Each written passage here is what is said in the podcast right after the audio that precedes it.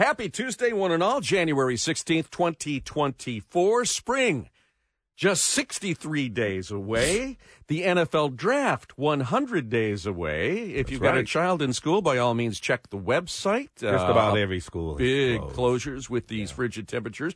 We are 10 degrees to the good from where we were yesterday at this time, but it is still terrible out there. And we are five days away from our next playoff game. Bring on the Bucks, Jamie. Yes, uh, the Eagles collapse continued. If you know anything about the Eagles, they started. Is it 10 the Eagles collapse or the Patricia collapse? Well, Uh-huh. I, am sure we all know how Matt Patricia coaches, but basically, the Eagles went from 10 and 1 to start the season, defending NFC champs, to losing six of their last seven, including last night, 32 to 9 in a wild card playoff loss to the Tampa Bay Bucks. The Buccaneers just 9 and 8 and won the worst division in football. So the Lions welcome the Bucks next Sunday afternoon.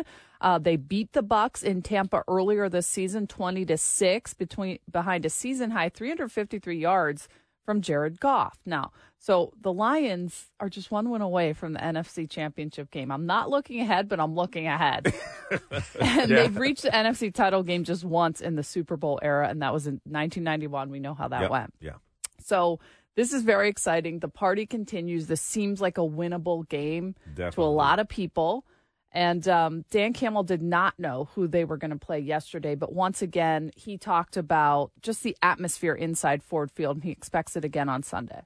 and it was just four hours of nonstop barrage of uh, the fans just going off, and you know the chants for Goff, and uh, it, it was just what a special, special environment. I mean, I for anybody that was there, you'll never forget that. You you will never for the rest of your life. That'll be something you're talking about. Uh, that was that was special. Yeah. I mean, that was a special day, and we get to do it all over again if you're lucky enough to get in there. Now, the Bucks have one of the best receiving tandems in the NFL Mike Evans, Chris Godwin. The Lions have struggled a little bit when the star receiver has come in, but Yeah. just like last week, they bent a little bit but didn't break.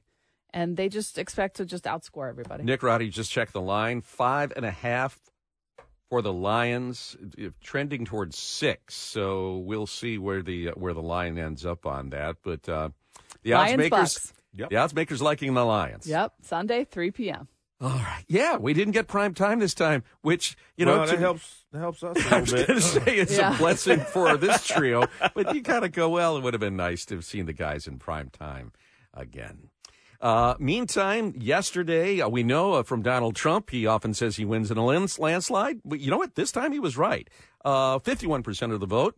Uh, a distant second for Ron DeSantis, 30 points behind. That is a record margin of victory. It is a record showing in the Iowa caucuses. But it means that when you look at the turnout, only 14% of registered Republicans made this choice and altered this race. We are hanging this doggone race on 14%.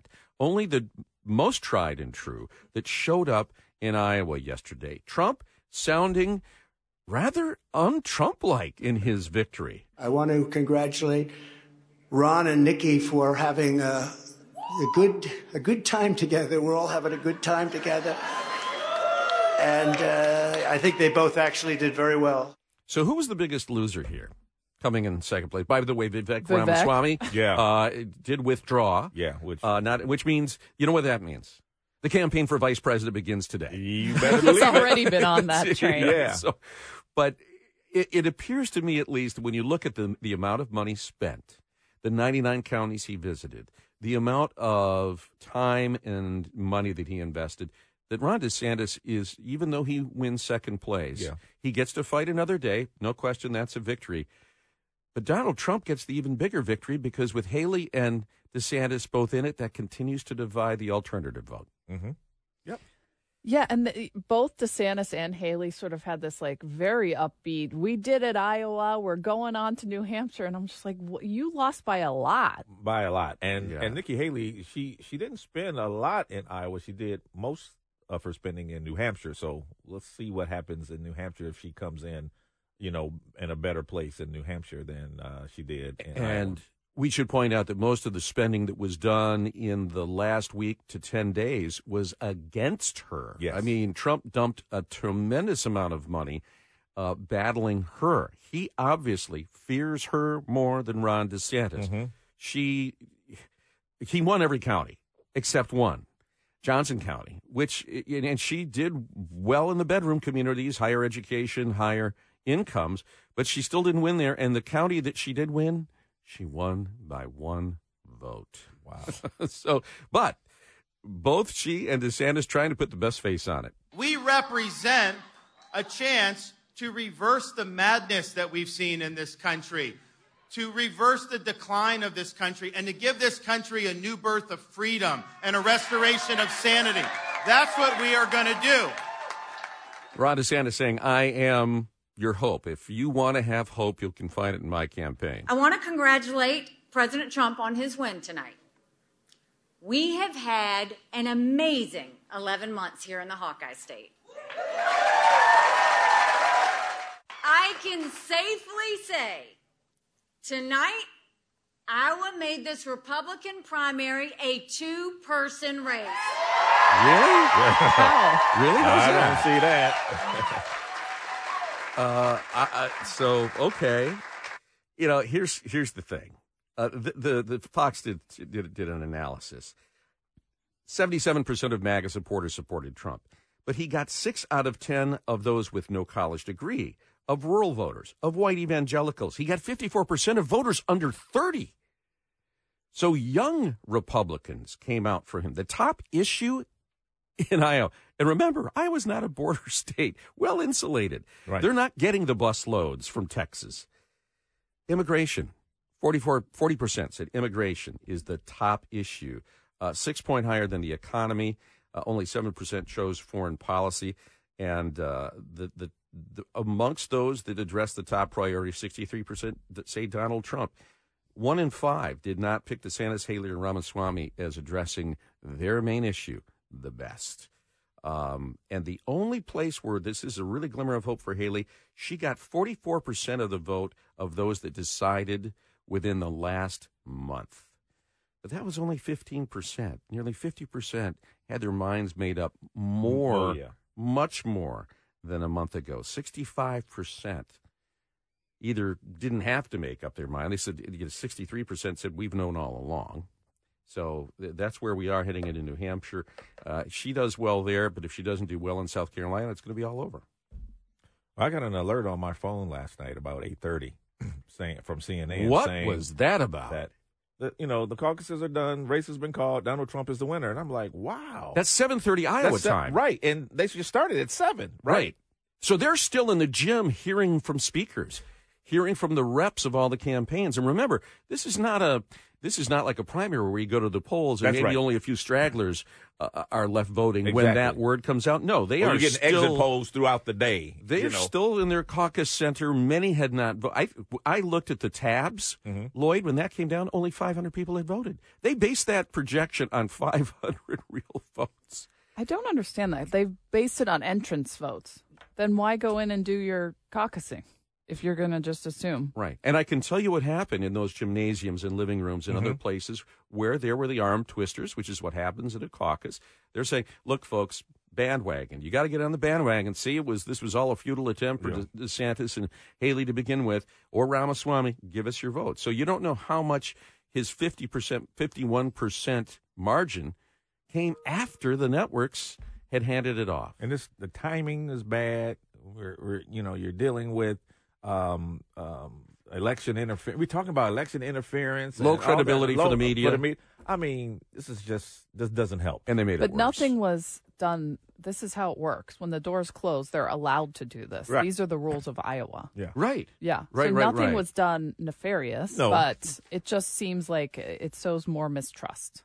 you know, I, I I would just if I was Iowa next time around, I'd say, you know, we're we're not going to issue our formal numbers until at least nine o'clock our time hmm to give those people in outlying areas a chance to, to to do their thing in these caucuses.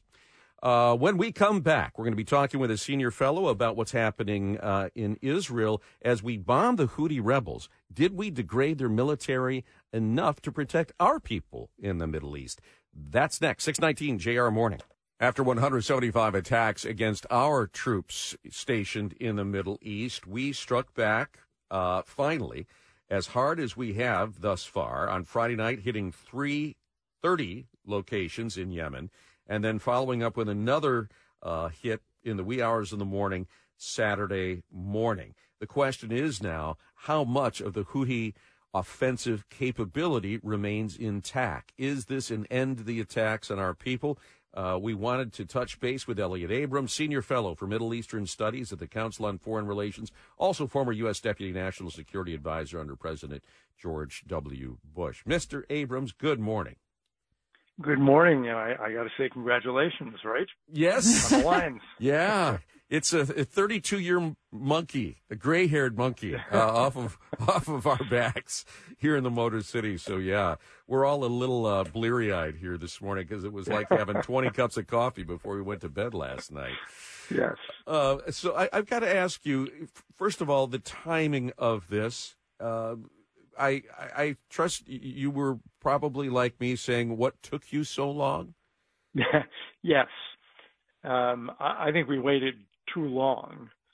Uh, and you can see it in the fact that so many ships have stopped using the Suez Canal. And, you know, that, that going around the Africa means um, higher prices for us and for everybody else. So I don't know why it took the president so long. Um, no real explanation. What do you think happens because of the strikes on the Houthis. I mean, people are, are concerned about the war uh, intensifying and expanding. Do you think that happens? I don't. I think, uh, first of all, it, it, was expanded by the Houthis, and we're trying to uh, stop them from expanding it further. You know, since we hit them, um, there's been one shot by them at, at a ship. Yeah uh, I think that's predictable. They weren't going to do zero.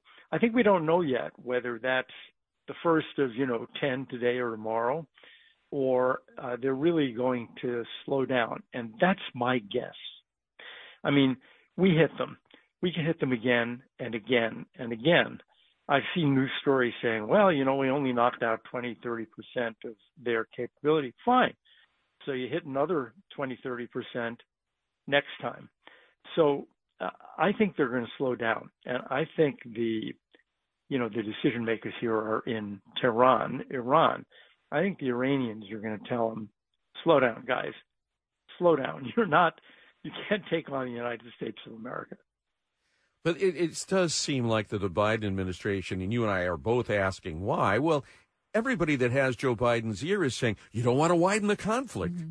As we took hit after hit after hit, they still have, according to the New York Times this morning, three quarters of their offensive capability intact. How concerned should we be about that? We should be because it means that if they get the order from Iran uh, to do it again and again and again, they will. And and you know, Iran's in a wonderful situation here. They're using proxies like Hezbollah in Lebanon, or Hamas, or the Houthis in Yemen and they seem to be immune. That is, they never get punished. They never pay a price. Okay, the United States hits the Houthis. Who cares? In Tehran, they don't. They don't seem to care very much. Uh, my guess is that the Houthis cool it now. Now that they've seen the U.S. is ready to act, they know that once Biden's taken that step, it's not a big deal for him to do it again. So uh, I may be wrong. You know, we'll find out in the next week or two. But my guess is that the Iranians tell them, okay, fire off a missile once a week, just so it looks as if you didn't completely um, let the Americans um, scare you. But I think they're going to do a lot less now. Uh, Mr. Abrams, your thoughts uh, about Gaza? Hamas released video showing three Israeli hostages in captivity. Uh, Benjamin Netanyahu said, quote, nothing will stop us from destroying Hamas. So what is next? What is the plan when, say, they do believe they've gotten Hamas? Well, they, they face, uh, I mean, it's a horrible situation. They face uh, a real decision now because there's some talk of doing a deal where a few thousand of the Hamas fighters and their leaders leave. and they go probably to Algeria. Uh, and all the hostages are released, and then the war is kind of over.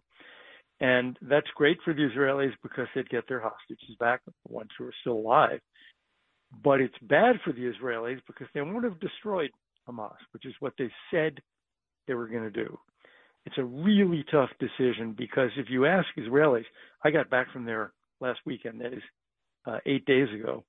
If you ask them, what are you trying to do? They're trying to destroy Hamas and they're trying to get the hostages back. And if they've got to choose between those two, that's very tough. We have a new president in Taiwan. He is known as a hardliner in terms of Taiwan remaining uh, somewhat independent. What does that mean for that very troubled region and the relations with China? I think it's a good sign for all of our friends in the region. You don't have to be terrified of China. The Chinese tried to interfere in that election. The Chinese Chinese tried to scare Taiwanese voters away from voting for independence, for a party that stood for independence from China. And it didn't work. It did not work. So I, I think it's a good message that the Taiwanese have courage. They want their own country to be independent of China, and they're not afraid to vote that way. That to me is a good sign. Um, will it mean that China, you know, changes the date of the invasion to tomorrow morning? I don't think so. They are pretty heavily dependent on the Taiwan economy for chips and many other things, semiconductors, and they don't want that all destroyed. I think it's a setback for China, and it's good for us. The Washington Post said China sent warships toward Taiwan after the election setback. So, what are they just uh, gauging what they want to do next? Uh, they're trying to scare them. They're trying to scare them, and they're trying to scare everybody else in the neighborhood. And that's why I say I think the fact that the Chinese were, the Taiwanese were not scared off. Um, it's a message to Australia and, and Japan and uh, South Korea, Vietnam. Um, stick with it. You don't have to be so scared of China. Courage, guys. In, in, terms of our relations with China, one of the things that former President Trump is vowing is that there will be a 10% tariff, not just on Chinese goods, but all imported goods once he is elected president. Um, in terms of what that will do for the American consumer, I guess remains to be seen. But is it safe to say that our trading partners would retaliate? I think they would. I, I think it's a mistake, and you know, it would raise the cost of everything for most American families. I think the better thing to do is something we've started, which is uh, get out of China. That is, you know, people who are uh, who have factories in China, manufacturing in China, should be moving those to other places, to Korea, to India, which is getting a lot of it. Um, slowly but surely, there's a move out of China. I think that's the way to do it, not to impose a 10% tariff on on everybody. You and I are going to pay for that because so much of what we, you know, if you go to go look at Walmart, so much of what we're buying is imported. Well, and it's a stealth tax, isn't it? I mean, you, you really don't know what you're paying. And here we are trying to get an inflation under control, and this is something that would raise prices. It would definitely raise prices because, you know, importers, uh, manufacturers can absorb something, but they can't absorb that full 10%. So prices would definitely rise. I don't see how it makes sense, either economically, because as you say, it would contribute to inflation, or in foreign policy terms, because – it fails to distinguish between friends and enemies. It's treating everybody alike, no matter whether they're for us or against us. I don't see the logic. Elliot Abrams, it's always a pleasure to connect with you, and uh, we appreciate you spending your uh, Monday morning with us. You're very welcome, and again, congratulations. Thank you, thank you so much. You can you can see the glow even from here, can't you? I can. all right, take care, and hopefully, all of our troops stationed in the Middle East are safer uh, because of what happened over the weekend. Do check with your child's school online. Chances are uh, your child's school has been canceled yet again. Unclear when we'll get any break from the frigid temperatures that are extreme enough now that it's uh, caused a, another day of school closings. We, uh, are looking at the teens, I think, by the end of the week, but it's going to continue to be cold. We still still got wind chills out there. I don't know about you guys. I encountered some really slippery spots because there was some dusting overnight. Yes, it was a little yeah, slippery black- on 90, some black- 94. yeah, some black ice out there too. Yeah, Yeah. and uh, so do be careful out there because there are some slick spots that do kind of sneak up on you. You can't see that black ice beneath that thin dusting, so uh, be careful out there. It is Tuesday, that means it's time for Mobility Makers. Guys, we know, oh, I should tell you first that it's brought to you by Bridgestone. Getting people down the road matters, but getting generations down them, that's what really matters. Bridgestone. Visit whatreallymatters.com to learn more. You know, we rely on our sensors a lot now on cars. They mm-hmm. are the eyes of our vehicle. But just like our own eyes, what happens if you get dirt in them? and also, for those sensors, water is an enemy. It ends up with blurred vision. Well, today uh, we learn more on how a local business, AGC Automotive Americas, international company based here uh, both in Ypsilanti and Farmington, AGC Automotives is developing a new glass. And when I was at CES last week, I talked with Eric Rogers, business development leader for AGC. So we know that sensors are going to be incredibly important in an autonomous application. And the problem is that water beads up on ordinary glass. We need a better glass for that application. AGC, which has a significant presence in both Farmington Hills and Ypsilanti, has worked out a solution super hydrophobic glass. It sounds like this glass needs intensive therapy. no, no therapy at all. It's um, you're absolutely right. So super hydrophobic glass. A lot of uh, sensors are going behind glass, whether it's the windshields or side windows or even the back windows on the car. Right, you need to be able to see the outside. But wow, we live in the Midwest. Sometimes it rains, and more often than that, it snows or sleets. So we have a, a variety of different solutions, chemical or modifying the surface of the glass to help repel water or sleet or snow, so the sensors have an unobstructed view, no matter what kind of weather conditions we have. So, are the repellent properties in the piece of glass that we're looking at here that AGC has developed? Is it a film over the glass? Is it a repellent that's applied, that's a, a solution, or is it the glass itself, the chemical composition of the glass itself, that makes it hydrophobic? So it's very, very thin films. It's not plastic or anything like that because we also want to keep the durability of the of the glass. It's either surface modifications or a very, very thin chemical layer that goes directly onto the, the glass. So in the same way that uh, certain types of fabric can be made to repel water, we can do very similar things directly onto the glass. And is, when we're looking here, they've got a demonstration model where you can see the water streaking and standing uh, on an ordinary piece of glass that's almost being held vertically. Whereas the super hydrophobic glass, I mean, it doesn't bead for a moment on the surface. I would imagine too that this glass also has to be highly durable. Exactly, and that's really the intent is we want the glass itself to be every bit as durable as it is even without this treatment. So not compromising on the durability of the glass at all. Uh, the same durability as any normal uh, windshield, for example. Okay, well, and, and I mean, it, doesn't it have to be maybe even more durable than that? Because the one thing you don't want to use is lose a, a sensor. We can take a chip to our windshield and keep going. If we have an autonomous vehicle, we get a chip on the sensor, we got a bigger problem. For sure, and that's that's a really really good point. So, and that's the thing, we could make the glass much much more durable, but that comes with other compromises. Like for example, we could make it a lot stronger and never get a rock chip. But if you ever get into a car accident, a pedestrian, or something like that, the closer we make that piece of glass to a brick wall, yeah, maybe you won't get a rock chip, but it's more like a brick wall. So there's trade offs there. So we try to make it soft enough to absorb impacts if they happen to happen, but hard enough that we get minimal rock chips. Yeah, I understand you do a pebble test uh, for for this. I'd like to see that sometime. Yeah, absolutely. Come on down. You're always welcome in our Ypsilanti facility and see some testing. Or you can just bring it out to the lodge with me on a daily basis, and we can do that. oh, that's those. That's a severe condition. I don't know if we can pass testing on the M10. Thanks very much, Eric Rogers from AGC in Ypsilanti. I got to tell you, their their exhibition there was almost magic because they just had a steady flow of water coming across their treated glass, and it didn't beat up. I mean, it just totally ignored it. It was totally repelled, and I was like, "Excellent! Can you get me some of that for the couch for when the kids, the grandkids, come over?" right. I just, it's like the best Scotchgard ever. uh, so uh, watch for that, and hopefully it'll make folks a lot safer out there. Um, we do have some warming centers out there, and that's uh, good information to pass along as we look at uh, temperatures again uh, nudging along in the single digits. Yeah, definitely. Uh, if you go to um, the city of Detroit, uh, first of all, Wayne County has a lot.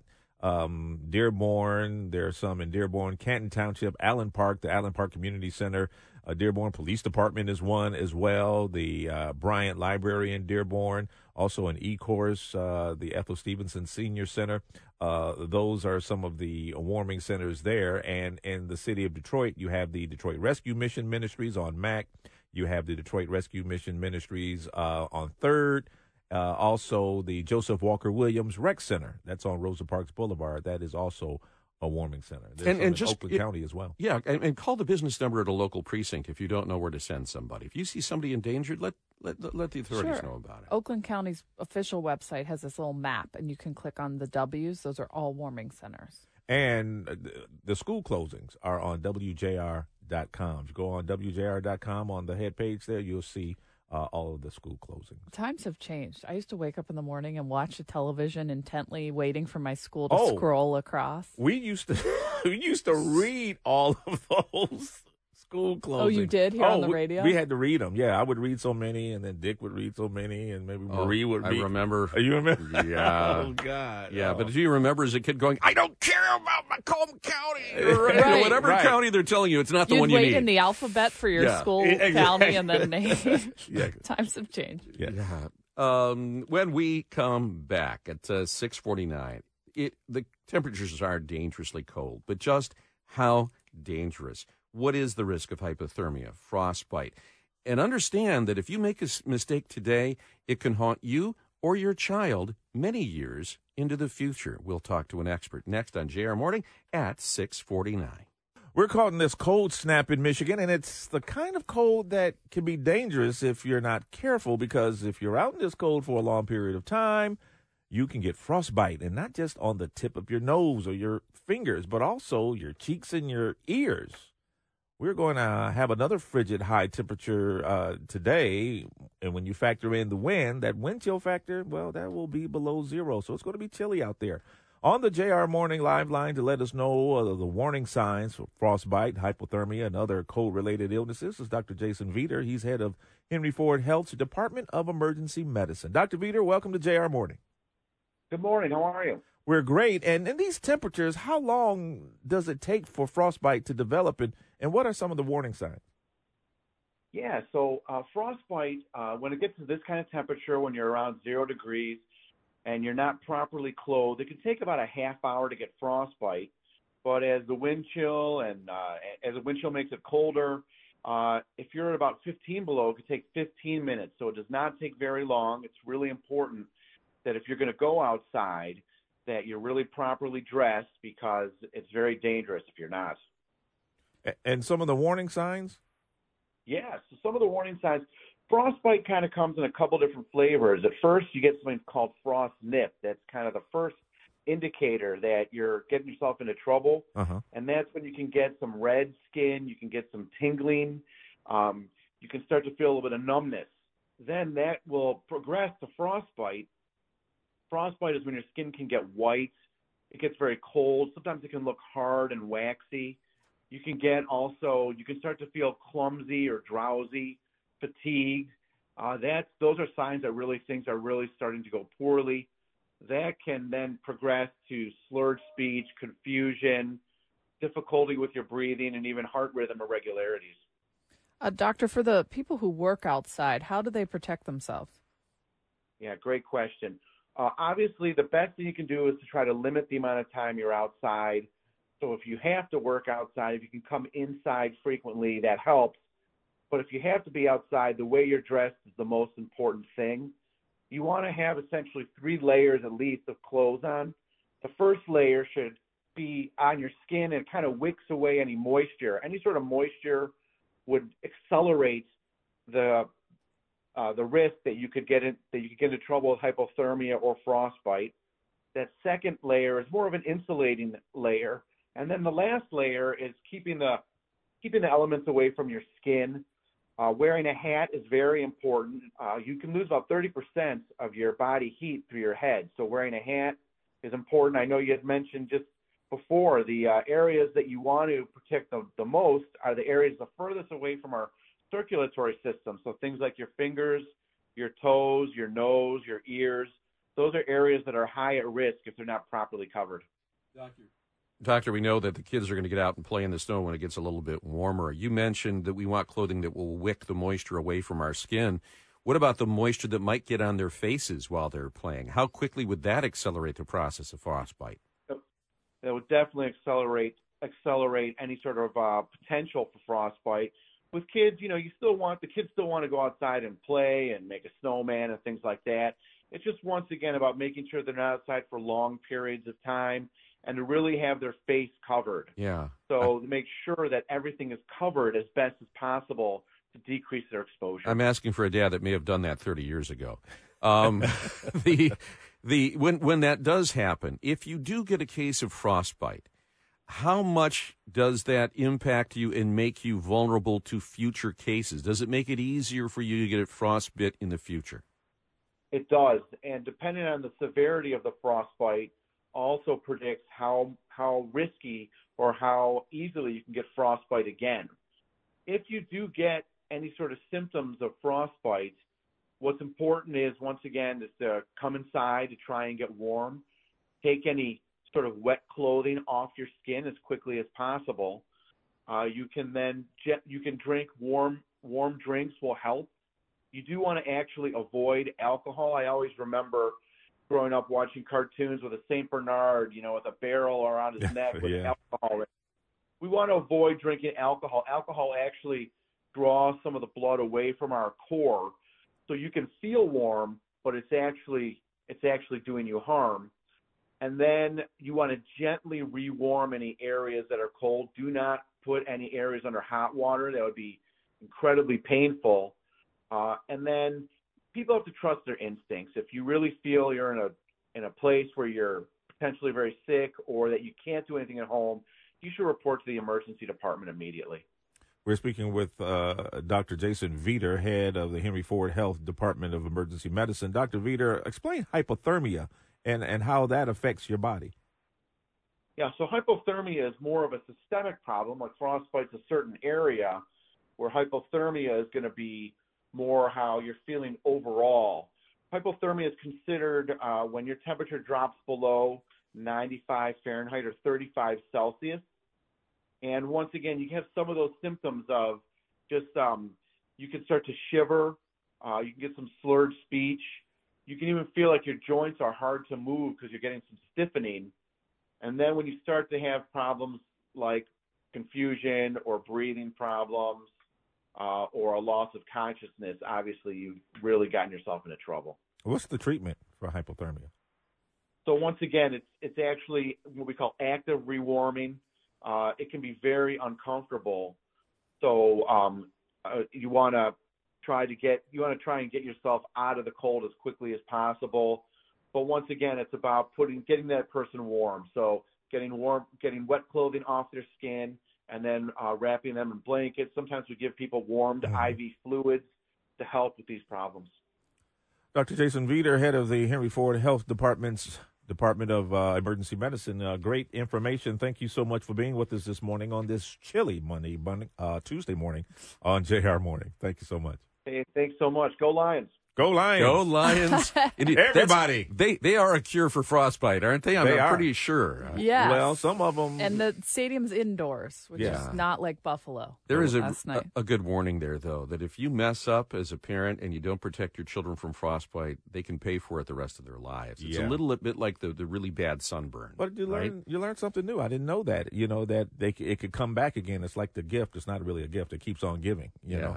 Yeah. Present company learned it the hard way.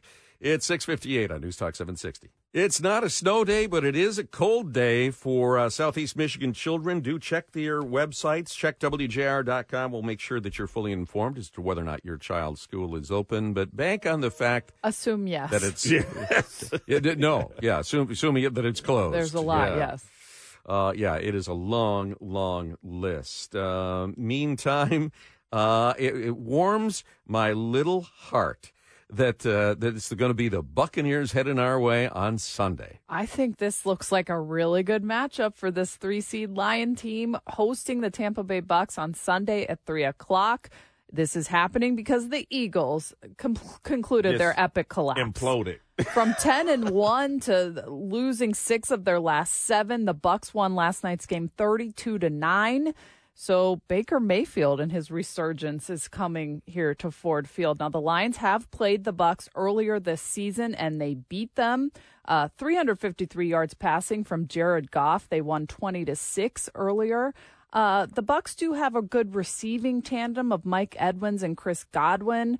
Um, But that and- didn't get them into the end zone. No, and CJ Gardner Johnson compared last week Rams duo of Cooper Kupp and Puka Nacua to these two coming in for the Bucks, but I mean the Bucks were 9 and 8 and won the worst division in football. You would think the Lions can get this done. And we beat them in Tampa already, and it's going to be crazy at Ford Field on Sunday. Of course it's going to be crazy. Now, if, if we win, and let's say the Packers prevail, we Host were- again. Yes. we get another one, Yeah. right? I mean, Yeah. wouldn't that be amazing? And our our new friend Benjamin Cap, the 89 year old Detroit Lions, 66 year long season ticket holder. We were going to talk with him this morning. He's uh, there's been a complication in his, his home. He's fine. He's great. He's going to be there on Sunday with bells on. I has talked to his, be there. Yes. his his daughter is a workout buddy of mine, and um, she said he is just over the moon, and the family is just astonished at the amount of media attention that Dad is getting. But you talk about uh, us. Any 66 year love affair and is an amazing, amazing thing, but when the the uh, the object of your affections has been as fickle as the lions, Yes. that's an amazing thing.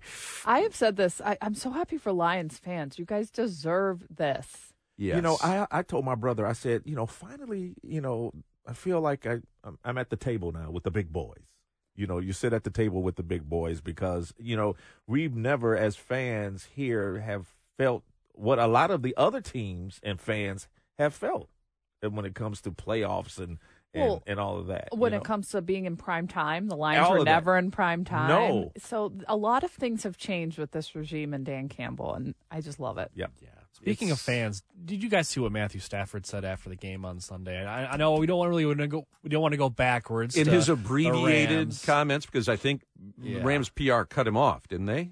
Uh, That was No. the, that was no. I'm not sure they did. Yeah. So the, the question was, yeah, what do you think about the city of Detroit and, and the success of the Lions? And and his answer was like, I'm happy for the players, and kind of people are reading into that as far as he's spurred the fans. No, no. I think people I think are looking into Kelly it. came out afterwards and, and said some nice Of things course. about the fans, right? Uh, I that think certainly. he was just upset that they lost and trying to be loyal to his team and his city that he now plays for, and he meant nothing by that. He, again, they've spent all this money at say Detroit, and they care Yeah. still about Detroit.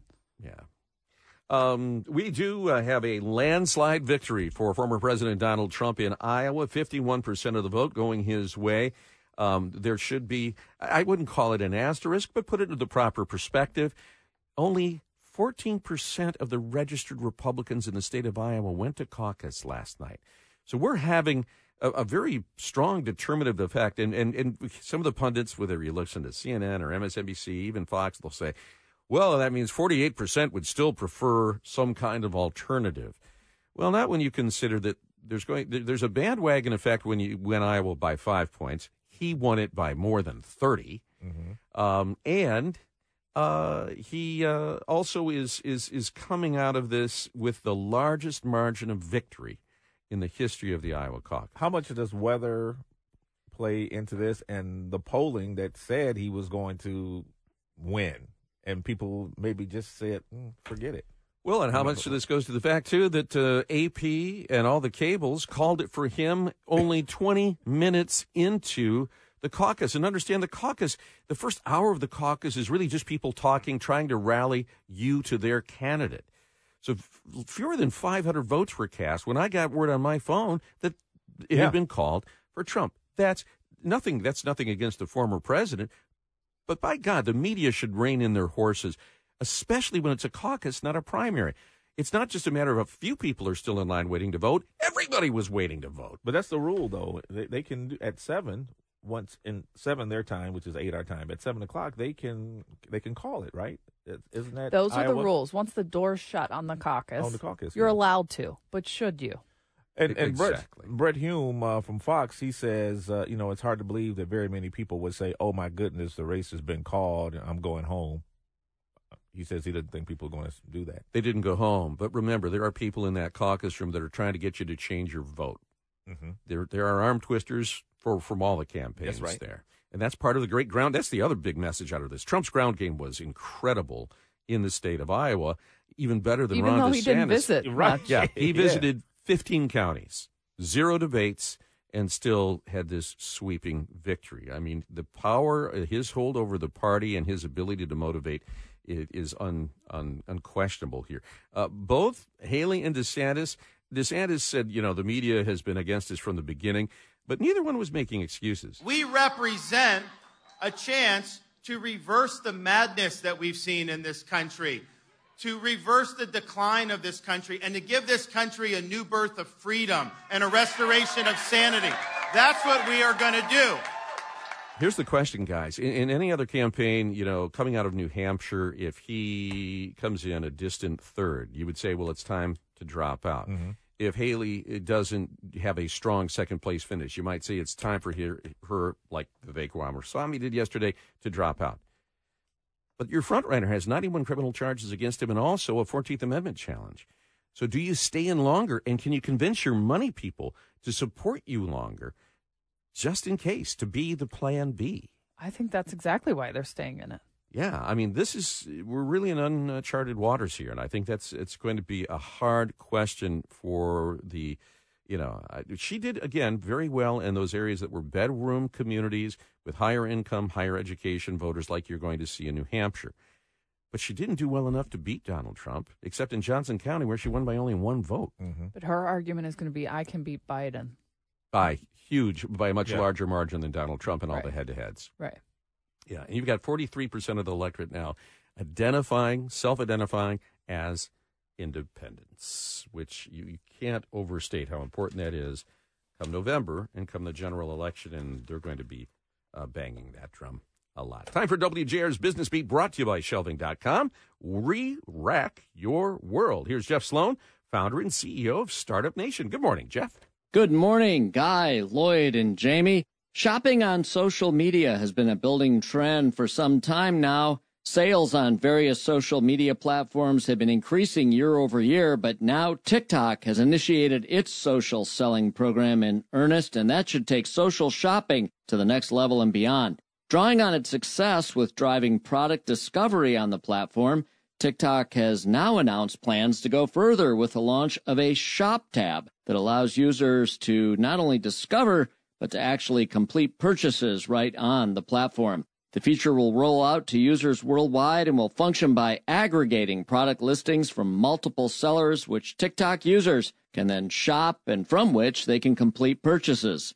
The move to further offer shopping functionality seems like a natural evolution for TikTok, given that 40% of Gen Z users on the platform use it as a shopping search engine. In other words, they use it to start their purchase journey. So bolting on the rest of the shopping experience seems like a logical step to allow shoppers to actually complete their purchases. And while TikTok has seemed like a place to buy lower end goods, now even luxury brands like Balenciaga and Louis Vuitton are launching more and more campaigns to sell right on the platform. TikTok offers the following tips for success if you think this might be a channel for you. One, test the waters before committing to a full sales offering campaign. Try launching one category before moving on to offer others. Two, creative campaigns do best on TikTok, so focus on attention grabbing campaigns in order to drive attention. Authenticity always resonates best on the platform. And lastly, campaigns on TikTok should revolve around creating remarkable brand experiences. Ready to expand your sales channels? Maybe TikTok is right for you. I'm Jeff Sloan, founder and CEO of StartupNation.com, the source for everything you need to start and grow your own dream business. And that's today's business beat on the great voice of the Great Lakes, WJR. Michigan's Michigan's primary presidential election. That's about 40 days away. And the problems inside the state GOP, well, they don't seem to be resolving anytime soon. Over the weekend, Kristina Karamo was reaffirmed as chair of the state GOP, and she said in a video posted to social media that the matter has been settled. She said the January 6th meeting was ruled illegitimate by the state committee. You know, in that meeting, that's when she was kicked out as chair. It appears a lawsuit over the control of the Michigan Republican Party may be imminent. Let's find out by chatting this morning with Warren Carpenter. He's the former district committee chair of the Michigan GOP. Warren, good morning. Hey, good morning, guys. How are you? Good. You know, the Republican National Committee, they're being a little quiet so far about this infighting. So will this end up uh, before a judge? Yeah, I think that that's the only way that uh, this thing gets adjudicated. Um, you know, uh, professional organizations, uh, homeowners associations, even corporate boards, um, they all operate under a set of bylaws. Uh, the Michigan Republican Party is no different. Um, you know, the the meeting on one six, uh, um, by utilization of attorneys and parliamentarians and so forth, that we would follow the rules and we would, um, you know, have every uh, you know T crossed on I dotted that uh, when we actually did go to that meeting, that everything that took place in it would hold up in court. We knew that Kristina wouldn't go away if she was voted out. Mm-hmm. Um, and you can't just have another meeting to invalidate a meeting that was held legally. You know, it doesn't kind of work like that. So she didn't show up to vote, right? She didn't show up or have her people show up. So you can't uh, you can't get a redo. So I, we're going to have to have a court decide uh, who followed the rules and who didn't necessarily. That's the thing, though, is the is we don't really know what the bylaws are. When we ask her about it, she really doesn't go into it. She was on with us uh, last week, uh, and she said that that meeting was illegitimate, uh, the January 6th meeting, because they didn't have a quorum, uh, because a majority of members were not present. There are 107 members. There were about 50 in that meeting. Now, in this particular one, where she was you know, reelected, so to speak, uh, there were 60 members, so it was 59 to 1 to keep her on the job. Yeah, well, that hasn't been uh, proven to be true either because you can't see, and she hasn't shown any of the sign-in sheets or the credentialing. Um, they also, in that meeting, I heard uh, voted to suspend the bylaws. Like one thing you can't do is suspend the bylaws, guys. You know, you can suspend a rule. Um, you know, you can make a motion to amend the bylaws, but even that has its own process. Now, we did amend the bylaws in our meeting, um, but that's what I'm talking about. She doesn't understand what the rules are, and if you don't want, understand what the rules are, it's a, you know, it, it's no wonder that you know, that she thinks this or she thinks that. So, you know, I, I, I know, and I'm more than confident in, in what we put together, because, like I said, we had attorneys helping us along the entire process. Uh, the courts will decide this, and and to be honest with you, Paul, my prediction this is going to be the exact same ruling as the Hillsdale case, and uh, mm-hmm. and we will win this. We will win this suit. But logistically, so you, the primary is coming up. You have these warring factions, two different websites. I mean, what is yep. the likelihood?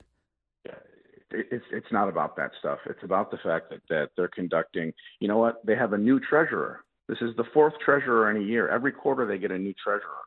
Okay. Every time a filing is due, there's a new treasurer.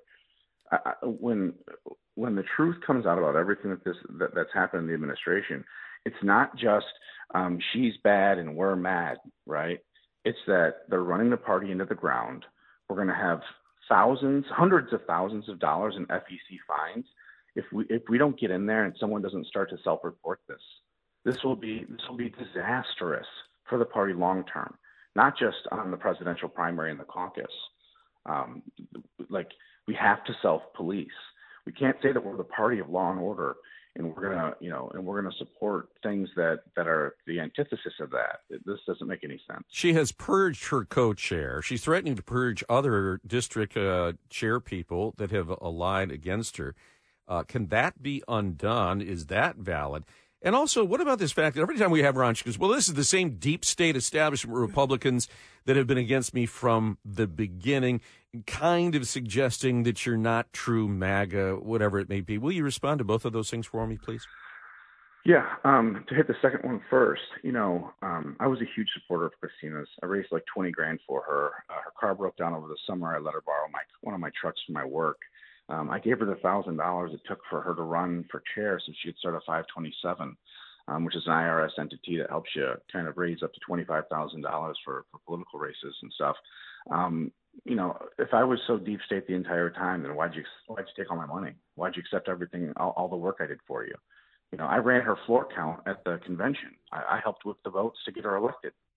You know, it wasn't until I saw behind the the curtain and and and realized that the Wizard of Oz, you know, was was Mike Lavity pulling all these strings, and Kristina was just a talking head. You know, there's bad stuff that's going on, and and I don't care what she says about people. I, you know, they've they've defamed people, they've they've character assassinated people. Yeah.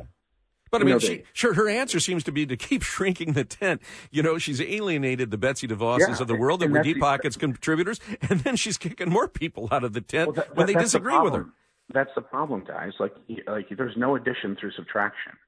Okay, like there is no addition through subtraction, um, and and that's that's the problem. You know, in, in- as far as the people being kicked off the committee, like no, that'll be ruled invalid because the meeting wasn't valid because she was removed as chair on one six, and so the judge will look at it and parlance of it and and it'll all it'll all shake itself out. Um, the unfortunate thing is is if you get someone who refuses to leave, then the only way to get them out is through an eviction process, and that's what we're going through. We're going through the eviction process. The Republican National Committee, will they have any say so, or do we just wait for this to go before a judge? Here's the thing: um, we were in communication with the RNC, uh, and we were in communication with the RNC prior to the one six meeting as well. We were letting them know that this is uh, this is what we were going to do, and this is how we're going to attempt it. And they kind of they said, well, make sure everything's right, make sure everything's perfect. And when it came to them, um, they punted, and, and I'm I'm assuming they punted because you know the lawyers were pretty much in agreement with us.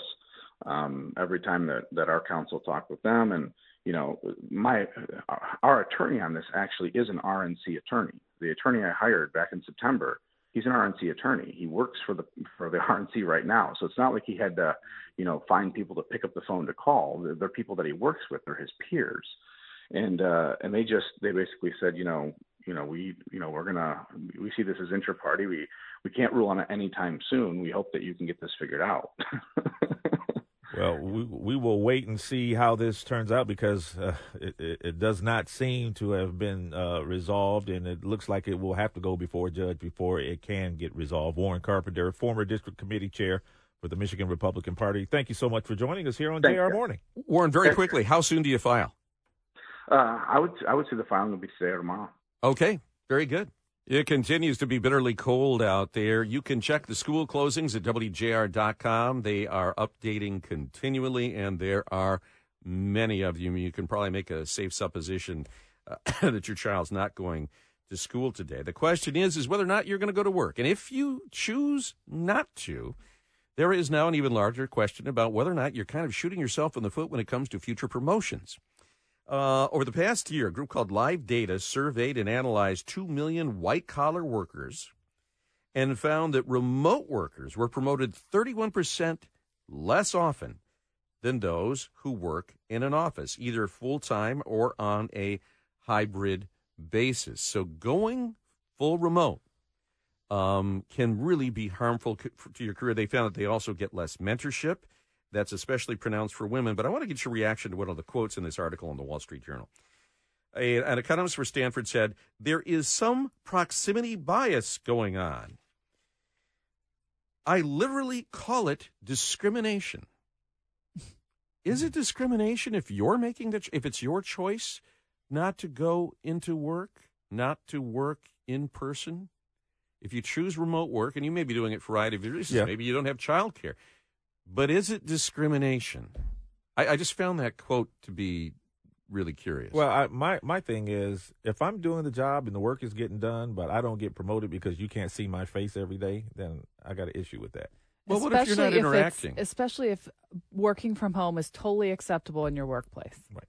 Then it has to be based on the work and not if you're in person or not. Yeah, I still think that you're you're absolutely right. But can you get the f- is your boss able to really evaluate you over a Zoom call? Do you have those moments and those interactions when you can build street cred with Yeah. them? The one thing that was interesting, and this came out from Business Insider, a a study showing that this return to office uh, policy that is really taking hold doesn't improve profitability and it doesn't improve productivity either. That if those are cited as reasons why the boss needs you back to work, it's really more about him wanting to control you. They found in this study, again cited in Business Insider, no benefit uh, necessarily, no ex- you know, no market increase in productivity. I think uh, it's individual. Mhm. If you're really a productive person, you can be that in either spot. Yeah. I mean, you can find ways to twiddle your thumbs if you're in person or if you're in your house doing laundry and not work. Yeah, absolutely. So, so another question. Today, uh, we know there is a lot of division within the Biden administration over his support for Israel, his support for the war in Gaza. That is the we've now passed 100 days continues to kind of erode that that support. Uh, but there is word that federal workers may be walking off the job in protest today because of the Biden war policy. And I heard that the speaker said if they walk off, they should all be fired. What do you think about that? I think, isn't it your right to call in sick or do whatever you want for free speech? As an American taxpayer, think do I have to fired. subsidize your free speech? I support your free speech. You want to take the day off? You want an unexcused absence? That's I, I don't as a taxpayer have to subsidize that, do I? That you're not doing your job? I support your free speech by the way. I absolutely. But I don't know that I should have to pay for it or that when I call Social Security or when I call um, the, IRS for help with my taxes, that your inability to help me, that, that I need to basically say, oh, well, they have a right to protest. Well, I mean, you know, you have you have companies where where workers call in sick, and everybody calls in sick at the same time. There was that when they didn't want to drive the The- Jewish the folks people. in Washington D.C. All those bus Right. drivers called in sick. Yeah. That, well, now that's bias. that's Yeah, well, discrimination. yeah. that's, uh, to get back to the original story. I, it was just, uh, I don't know that I agree with Speaker Johnson that they should be fired, but I don't know that they should, uh, there, that there should be impunity either. Um, you, you work for us, Mhm. all of us. And uh, yeah, I just it, it was a, it is a, a curious uh, space that they find themselves in there. Uh, you know, Speaking of which, getting someone to answer at UIA may be a problem these right. days. So the Detroit News was reporting. This was Beth LeBlanc's um, uh, headline. The, you know, the an appointment scheduling portal that's used by the state unemployment insurance agency here uh, causing some confusion and frustration among Michigan residents who are trying to um, get their jobless uh, jobless aid claims in by indicating that there's no openings for the next several years. Now, yeah. So you go on. Did they lay off everybody? Yeah, no openings. It's that's what it appears. No, they didn't. But the agency uh, said that the portal setup reflected a policy that prohibits claimants from scheduling an appointment more than seven days out.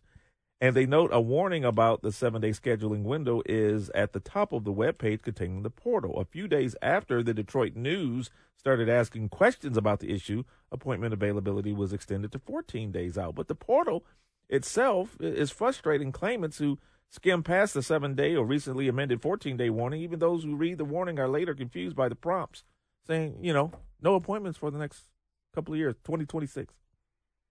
So it's a glitch in the system, or it's people aren't looking at the direction of when they can schedule. I think that people are not looking at the uh, information on the portal. They're kind of skimming past it, and it and it you know, and it looks like you can't have a, an appointment, you know, for two years. But while the phone or in person appointment with the UIA isn't necessary to file a claim, the option can provide some peace of mind for the claimants or Sure. help them sort through issues with a you know with a claim if they you know if it crops up on them later. And we would just say this comes on the heel of a pretty devastating audit that came from the Auditor General saying that there was massive fraud. fraud. and even fraud after they acknowledged the fraud and, and said they were going to fix it. Mm-hmm. Meantime, there's a new Miss America, and and she's unique.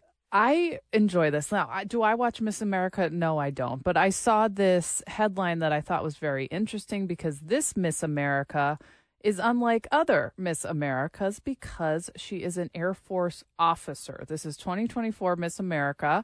Uh, her name is Madison Marsh. She is a master's student at the Harvard Kennedy School of Public Policy. And she's also this officer within the Air Force. So she says you can achieve anything. The key is not the limit, and the only person that's stopping you is you. So she's a pretty busy person, but she wanted to follow her dream of Miss America and do all these other things. So good Yeah. for her. And when she says, I want world peace, there's a squadrons of Uh, F-15s behind her saying, Right. we She's can got help you back. with that. She's a second lieutenant in the U.S. Air Force and the first active duty Air Good Force her. officer to re- receive the title. And you know, for for, for little girls from Colorado. watching, what that's a great role model. Yes. Yeah. Uh, good luck to her. Uh, Governor Whitmer was asked about this four hundred billion, a million dollar surplus that's anticipated in the new budget year. Uh, you know, could it lead to some income tax cuts? We know the Republicans are very keen on that. They wanted to make their automatic cuts permanent. She didn't do that. One in court. Um, she said, "I don't see any big sweeping changes." I don't think you're going to see any proposals on that front, meaning from the legislature. Well, uh, we know we're at a 54 54 split in the House. I think you are going to see proposals on that. And I would argue a, a nearly half billion dollar surplus that maybe you could have a thin slice back. Now, it's not to say that the governor isn't cutting taxes. Uh, beginning February 15th, 550 bucks is going to come to 700,000 households that qualify for the in, earned income tax credit. She's also modified taxes for uh, elders, those that earn pensions, on the backs of some legislation that in some cases was actually bipartisan. So, uh, but I, I would argue they, they still should have made those income tax uh, cuts permanent. We're still losing people every day that want to move down to Florida to get, you know, even a fractional break on their state income taxes. And we'll see how that goes. But she drew a battle line yesterday, and uh, I got a feeling Republicans are going to not uh, they'll, they'll they're going to drop the gloves. And, Oh. and and and go to that.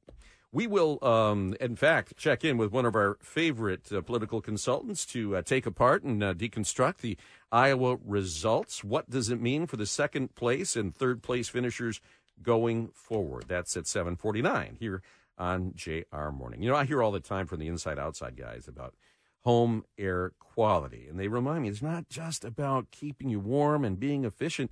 It's also about keeping you healthy. And if your filters are a mess, well, it needs attention. And listen, the group that they recommend to make sure that you are set for these bitterly cold temperatures is CNC Heating and Air Conditioning. They've been referring them for years because they truly are the gold standard when it comes to customer service and taking care of families the way you want your family taken care of. Uh, they keep reminding me, guy, check your home air filters. Uh, make sure that you can breathe a little easier and that you're not sub- subjecting yourself to a lot of dust and other nasties uh, when you're cooped up in the house. They've been doing this for 75 years, three quarters of a century, all under the guidance of one very highly motivated family who wants to take care of you and yours. That's how they became one of the most trusted heating and cooling companies in our area. So, by all means, stay warm, cozy, safe, but also be healthier with a furnace tune up from CNC Heating and Air Conditioning. By the way, right now they've got a Carrier Cool Cash savings plan out there for you. You can get some significant discounts on a new Carrier furnace should you need one. And the best way to do that is by either calling or checking them out online. CNC Heating and Air Conditioning, 800 My Furnace. That's a simple one. 800 693 8762. You'll get a free 21 point comfort survey, and they can install that new carrier system tomorrow.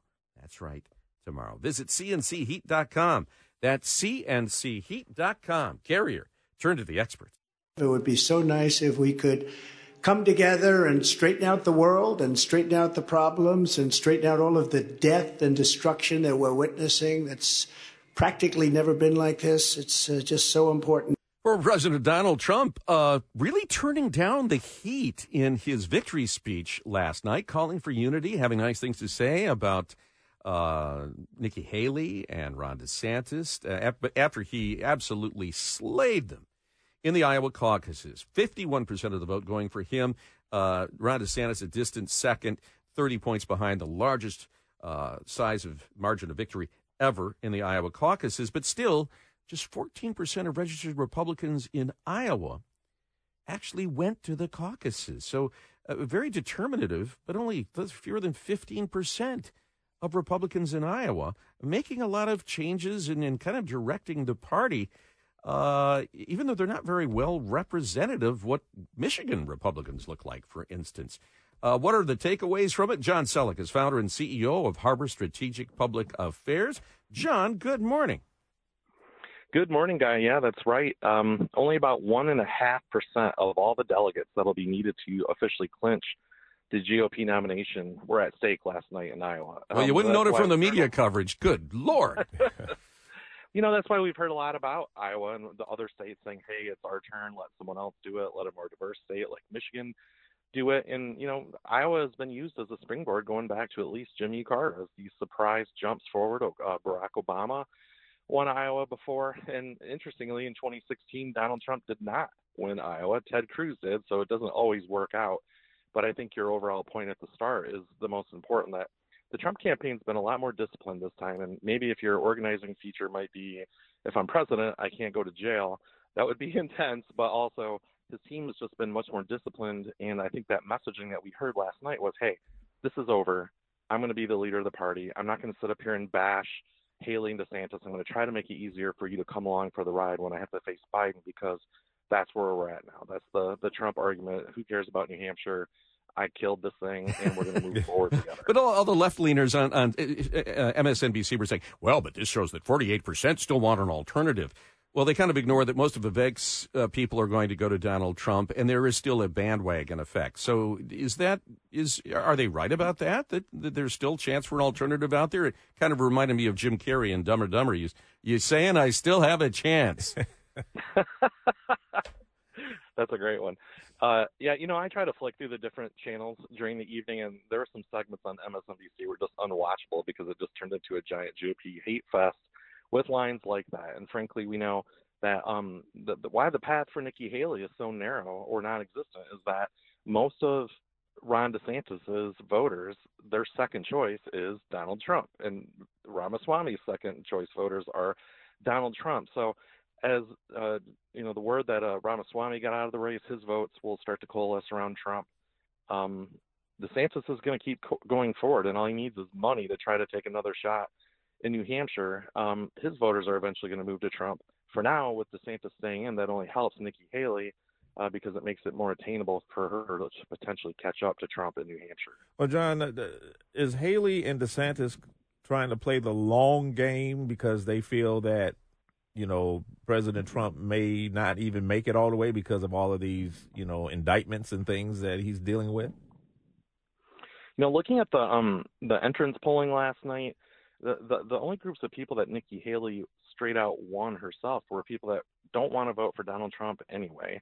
Um, it's people with higher education degrees. It's people who think that if Trump is convicted, he's unfit to serve as president. Um, those people are already in her camp right now. She's going to pick up those people that were in Chris Christie's camp, um, kind of by osmosis, without a quote endorsement from Christie um, in New Hampshire. Yeah, even though Um, Christie says she's going to get smoked, right?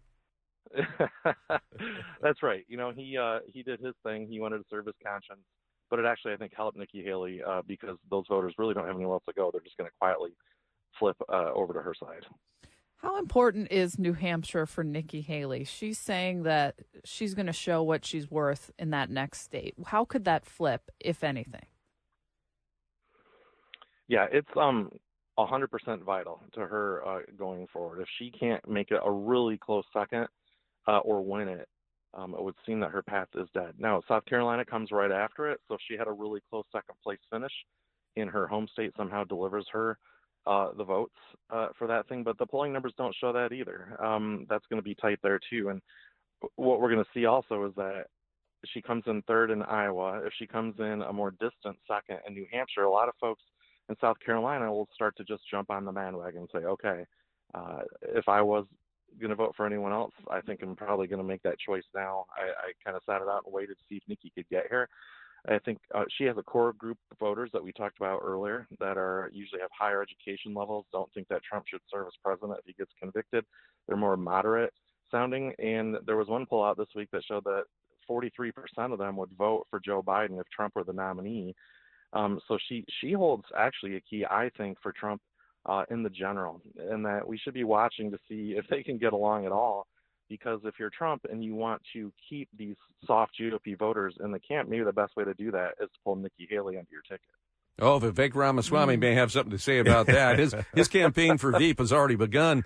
Um, I got I got to ask you though, uh, when you start to look at this, look at it through the eyes of the No Labels Party or those considering a third party run. What were their takeaways yesterday?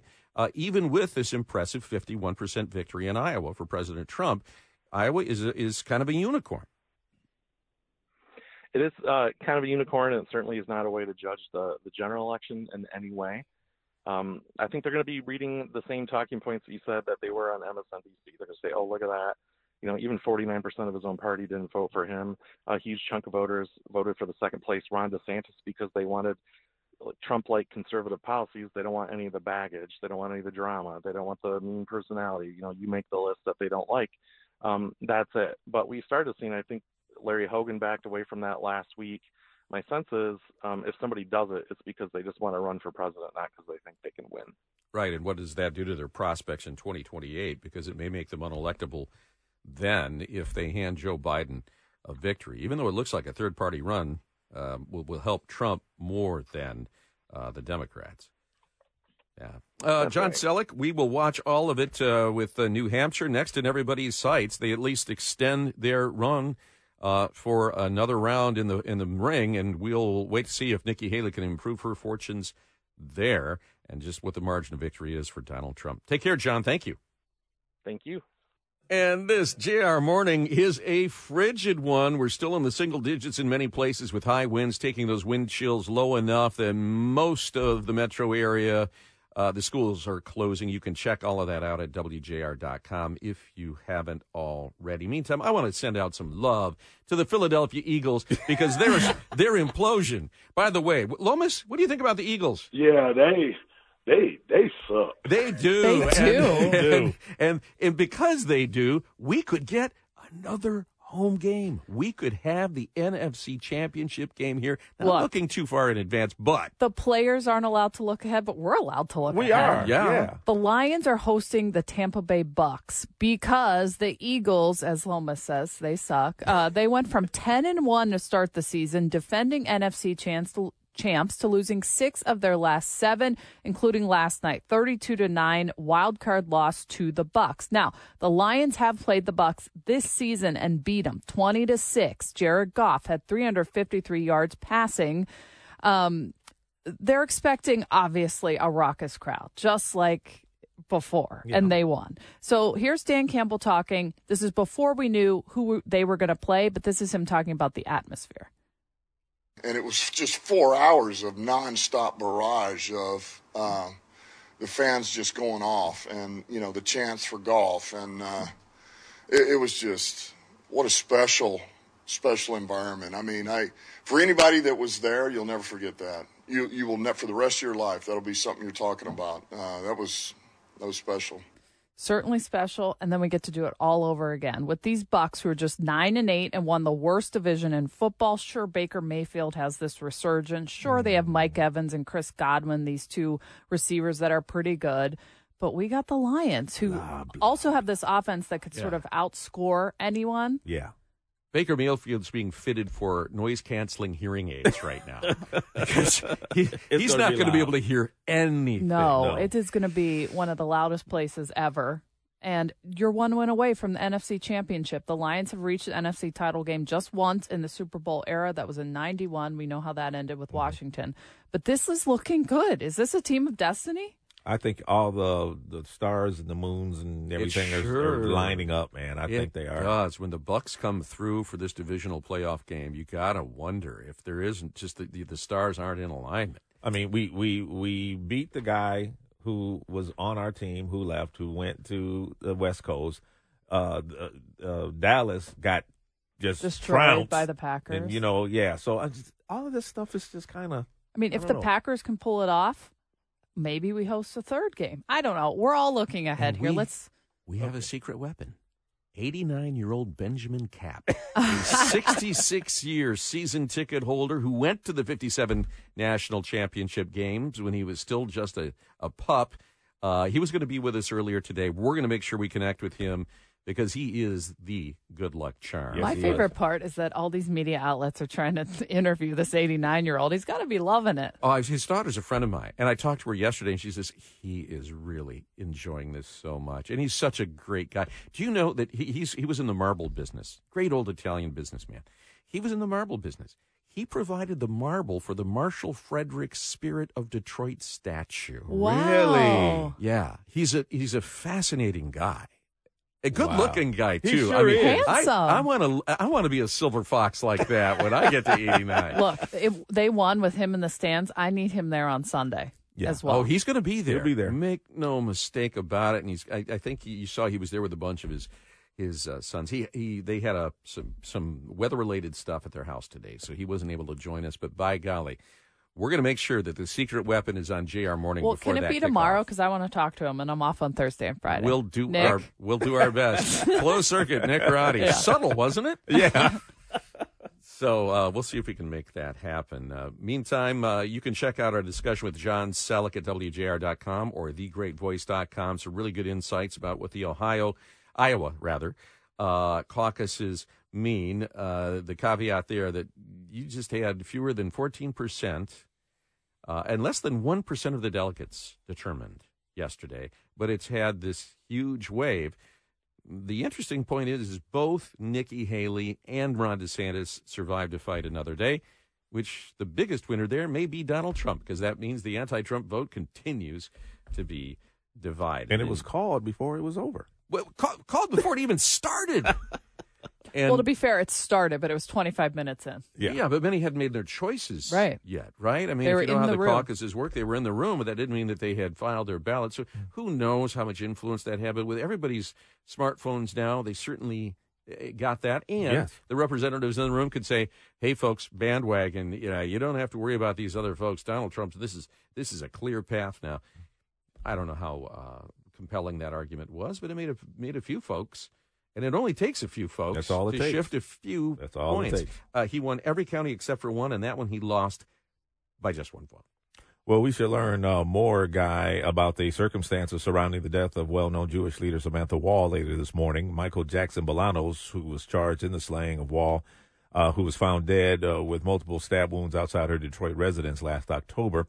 The 28 year old defendant was arraigned in 36th District Court in December. He's charged with homicide, breaking and entering, and lying to a peace officer. Prosecutors plan to unveil details today during a preliminary exam that will support those charges. Jackson Bolanos was tied to Woll's murder after investigators linked him to a number of uh, robberies in the area of Joliet Place in downtown Detroit, where Woll lived. Uh, initially, a person of interest was arrested in connection with her death and then released about three days later. Brian Brown, who is the attorney for Jackson Bolanos, says he believes police have the wrong suspect again because the evidence against his client is circumstantial at best. But according to authorities, some of the evidence linking uh, Jackson Bolanos to the crime, one includes Woll, uh, blood found on his coat. Assistant Wayne County Prosecutor Ryan Elsley plans on calling 12 witnesses during what he calls a lengthy exam, which is slated to get underway around 11:30 this morning. Meanwhile, U.S. Representative Elissa Slotkin convened her annual meeting with interfaith leaders from around the district under the new name, the Samantha Woll Interfaith Roundtable. That's a nice tribute. It That's is. a very nice tribute. Um, also, a story to watch for today: the uh, faction within the Michigan GOP that says there is the time for a change in leadership is long overdue.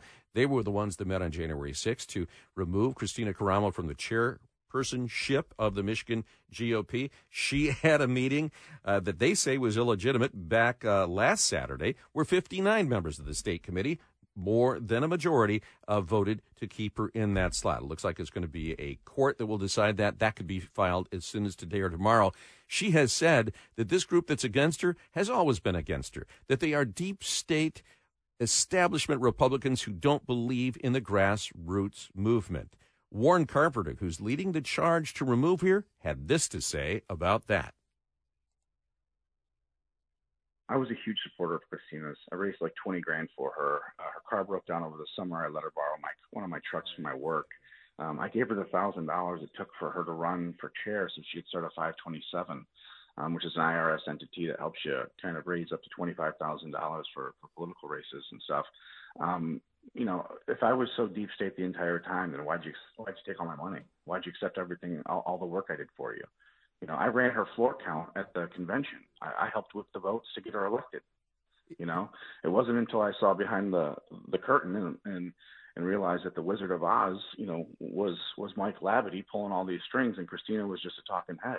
She says You know, she there's bad stuff that's going on. Yeah, she says that she inherited a party that was in debt.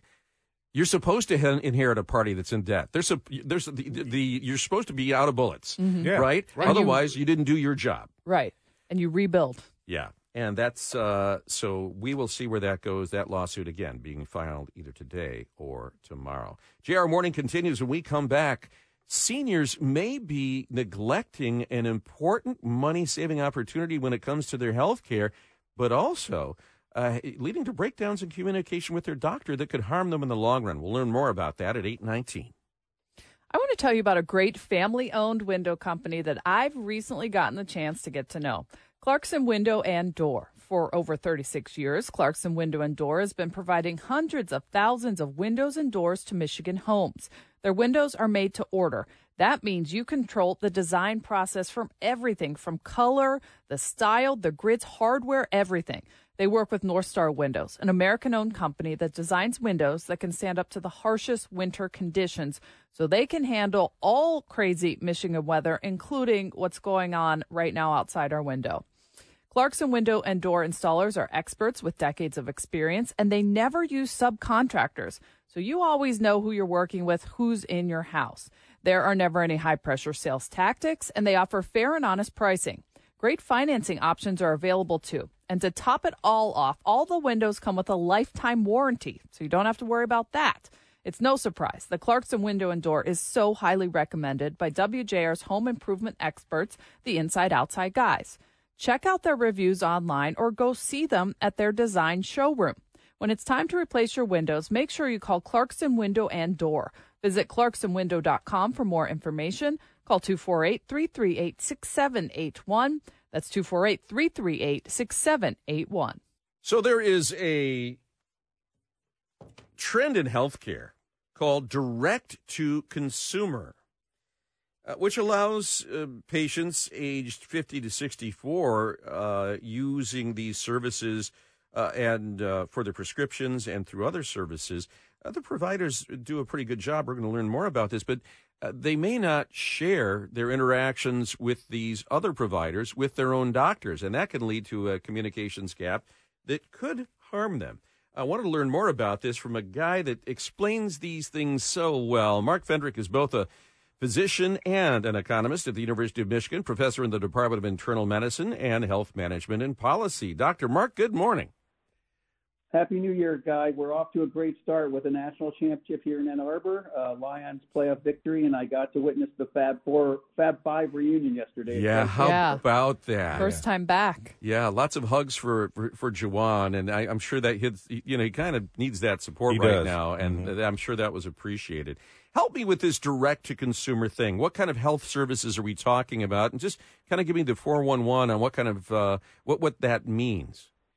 Yeah, I hope all your listeners know what 411 means, like we do, Guy. But I'm not sure Jamie does. But but uh, uh, if you if you're watching any of the fantastic sports in the past month, you're seeing lots of advertisements for mental health, women's health, um, cholesterol management, a whole bunch of things that uh, are now growing. Given that since the pandemic, a lot of people are quite happy getting their health care online. And while I'm uh, very much uh, for the use of telehealth or virtual health, what worries me is that there are safety and continuity concerns in that from the very beginning, I had some reservations about people getting medications and other services online and not telling their clinicians about them, which, because you know drugs have different interactions and people have certain types of allergies, uh, I want to make sure that people know to tell their clinicians and clinicians know to ask their patients. Do you think um, older Americans not using these services, they're a little nervous their personal information could get out there? Well, there's lots of reasons, Jamie. You know that old folks like us are a little bit slower to adopt stuff online compared to younger folks like you. What was very interesting of our poll from the National Poll on Healthy Aging is that roughly uh, about one in 10 people are already using this in this age group, but almost half, when asked explicitly, would they be interested in using in the future, uh, said they're likely to do so. So I, I think this is only going to grow as you see the large number of vendors getting into this space. And, and given what we talked about last time, Jamie, about these really impressive anti-obesity medications, mm-hmm. you may have heard that one of the largest manufacturers has launched something called Lilly Direct, in that the people who want to get these medications can go directly to an online source and not to their regular clinician to have access to these difficult to, to get medications. Uh, Professor, what, what are the implications? What implications do the um, the poll have for patient safety and continuity of care? Yeah, Lloyd, this is exactly why I'm so glad you folks invited me back on. I, I, I'm all for technological innovation. I'm all for the fact that almost all the pollsters who used these services said they did it for convenience. You know that there's a tremendous backlog to get into general practitioners like myself. So the, the, the, key issue is not that people should not be using these services, in my opinion. What they should be doing is making sure that if they're getting a prescription from one of these online services, that they write in their note when they see their clinician next time to them and say, by the way, I just got a prescription to manage my blank mm-hmm. from an online provider. Because I, I do have worries, uh, Lloyd, that there, as you know, that uh, when you take one drug alone, it's fine, but sometimes drugs uh, don't mix well mm-hmm. and they have concerns over their interactions. And then there's always the issue of a hidden allergy that may not be asked for, may not be remembered when a patient was online, that may lead to really serious health consequences in a negative way. Regarding the direct to consumer uh, services, what services are the most appropriate for this kind of telehealth option? I know folks think it's very convenient. Does it save money? And it, which services work best? Yeah, predictions are dangerous, particularly those about the future. Right, guy? You know, our favorite Yogi Berra quote. Um, so it really depends on the person. So the idea that various people have certainly various preferences about which ones look best, which is really interesting and not surprising probably to you, is that in the early phases of this growth of these online services, most people were uh, paying their own money. In other words, they were not using their insurance to get these things covered. So in terms of actual savings or dissatisfaction with their own providers, that was not really a clear motivator. I think it's convenience that is driving this. It conven- it's the convenience that drives me to no longer go to the supermarket every week and, and click away and have and pick up my groceries. So we have to hopefully combine the real positive benefit guy of the convenience to patients, particularly those who are increasingly frustrated about their inability to get in to see their clinician, or some people in Michigan can't even find a primary care provider. Mm. But when they do find their provider, uh, you know, the key message here is if you're using an online source, like I've said for years, if you're taking vitamins or other supplements, these things have important health ramifications, and it's really important for you and your clinician to be on the same page. Professor, there's one thing when you talk about uh, using uh, direct-to-consumer services for, you know, general health, maybe skincare or weight management. What about mental health? Yeah, this has probably been the greatest plus in terms of the virtual health movement. As you know, we have a a very important rise in people needing mental health services, and we have nowhere near the supply in Michigan and nationally to take up for that in terms of face-to-face or uh, people having in-office visits. So uh, I am very much for the growth uh, of the mental health services online and I think that they are going to continue to rise. But uh, as again, as we showed that of the people who used the services, 60% got a prescription, Lloyd. So, you know, and you know, while these antidepressants and anti-anxiety medications are so valuable in terms of health, they do interact with other medications and they are important in, in terms of knowing if you're seeing a behavioral therapist or getting some non-medication therapy for your mental health problems or something else. Yeah. So I have to say, uh, I love that you call me a professor because I feel like the guy on Gilligan's Island. well, then get then get on your bike and give us some more power, will you? uh, Dr. Fendrick, it's always a pleasure to connect. And uh, I guess the the take the main takeaway is if you use direct to consumer, uh, by all means share that information with your primary care physician if you have one. Thanks for your time, Doctor. Great. Thanks, Guy. You know, you saying that message is so compelling and important. I appreciate the three of you having me on. All right, and we appreciate you. Have a great week.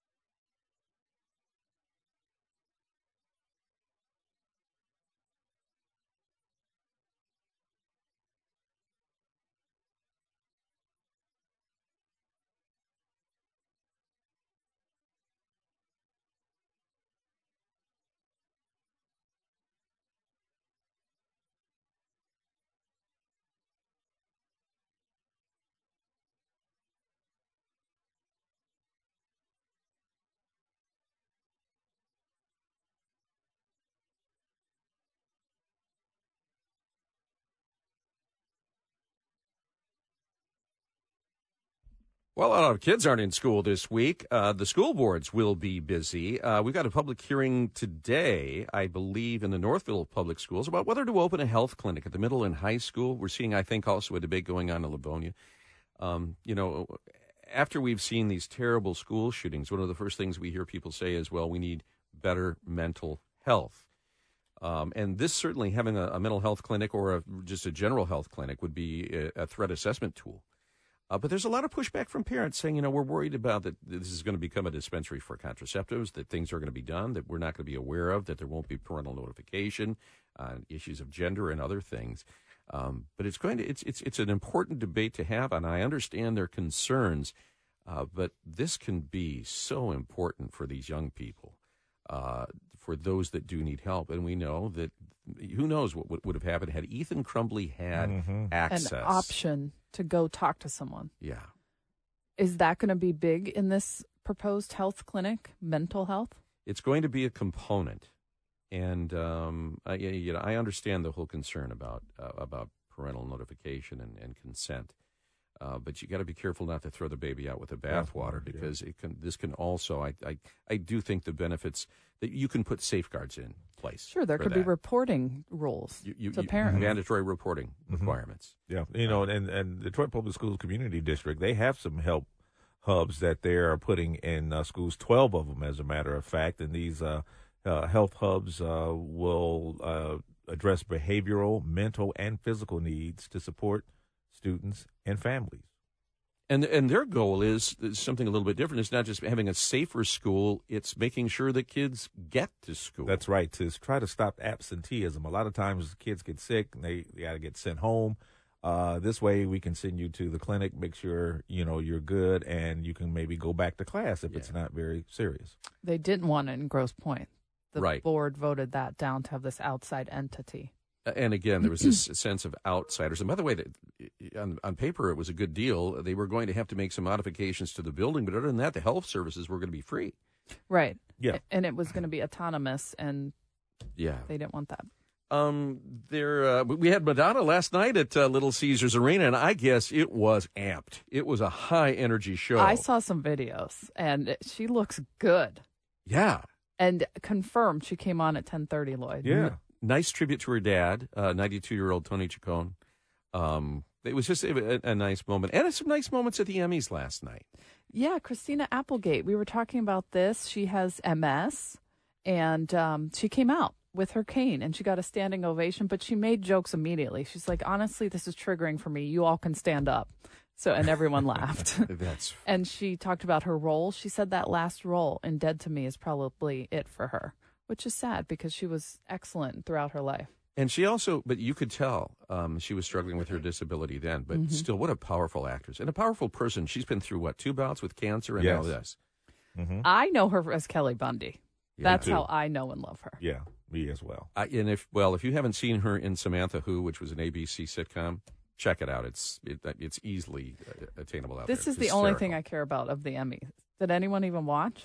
I, I saw the one part where the uh, All in the Family cast, well, it was actually Sally Struthers and Rob Reiner paid tribute to Norman Lear, and they were on the set of the original All in the Family show. and uh, which I think they had to borrow from the Smithsonian. No, because it's that they had they they asked for that after there was a rap on Archie Bunker.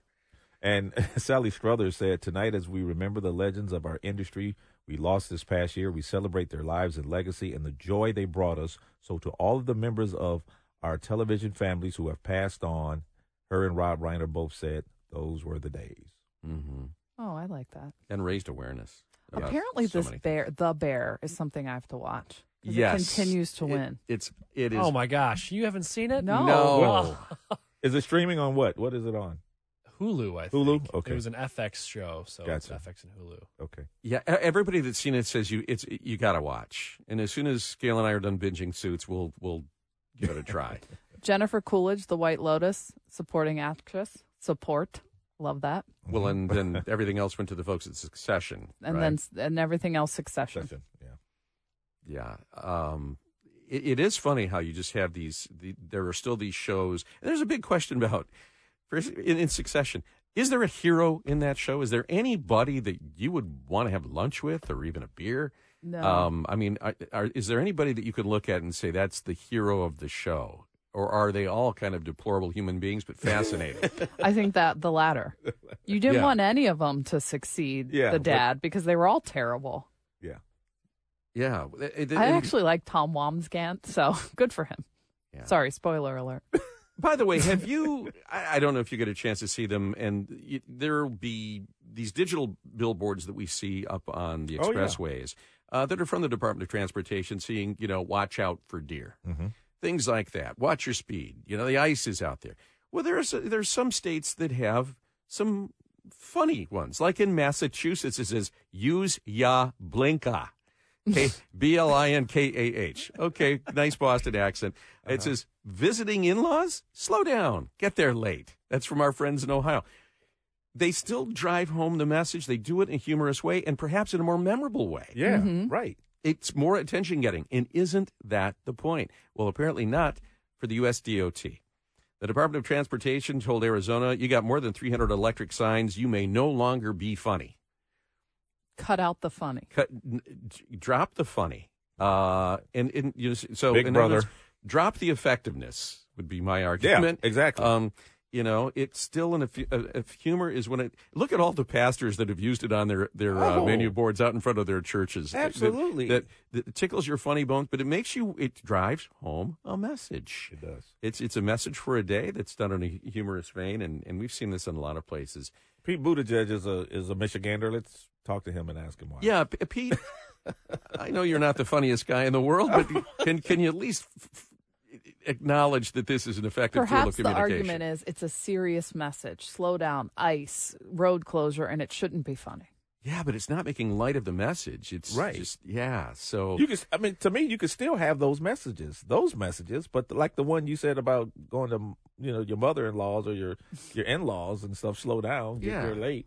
um, there's there's a number of uh, Republicans that are pushing back on this and saying, folks, you- you're taking this way too seriously. That humor can drive the message home better than Right. all all of these things that we see daily everywhere. California is the nobody's more addicted to signs than the state of California, telling you that you know that the Starbucks coffee you have in you know platypuses could they get cancer from it or something you know and they're going to put up a sign to warn you about that it, yeah there are exhaust fumes in in multi-deck parking structures in california so they have standing in this parking structure could be hazardous to your health they've got that in parking decks in california They're, Okay. they've gone they've lost their minds I have a question. How are you celebrating the Lions' first playoff win in 32 years?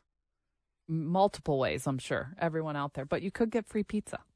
Oh, and- from our friends at Shields. shields Shields is offering free pizza at all locations today from 5 to 8 p.m. because the Lions won for dine in guests only, groups of one or two will get one small free pizza with one topping. Groups of three or more will get one large pizza with one topping. And you can add extra toppings for an additional charge. But that's nice. That's There's a. Shields on Woodward, one on Telegraph in Southfield, and one on Maple Road in Troy. How did you celebrate the uh, the Lions win? Uh, trying to get the electricity back on. trying to get some warmth in the house. We're- but you had it to watch the game. I did. Okay. I said, man, come Deal. on. Yeah, I did. Well, if not, Mom would have. Yeah, I, Yeah. I was over mom's and stuff, but when the power came back on, I said, "Mom, I love you." And but I wanna and go home." Nick's got heat back at his house. Our, our friends at Thank CNC goodness. came Yeah. through for him. Uh, CNC heating and air conditioning because that something wasn't working, and they found that something and And it can and get cold it. real quick in your Oh, house. yeah. test. Yeah. We've we've got a frozen water line that I'm going to address in about oh 30 minutes or so. So, um, but but in the meantime, yeah, it is dangerously close out. It, we had a great conversation with Dr. Uh, ben, uh, Jason Veeder, who's with Henry Ford Health, and you can find that at wjr.com. Uh, stream the whole podcast, stream the whole show again if you want to. Uh, but he he talked about the fact that this is a mistake that you don't want to make because it will haunt you or your child for many years to come. And you know this firsthand. Yeah, I do. Uh, Greer got her face wet when we were playing outside in the snow on a day that actually the, the air temperature was above freezing, but the snow on her face still frost bit her. And every time she went out the, after that, after a little girl, she would get little white, just little white things there. And you go, okay, I'm a horrible father.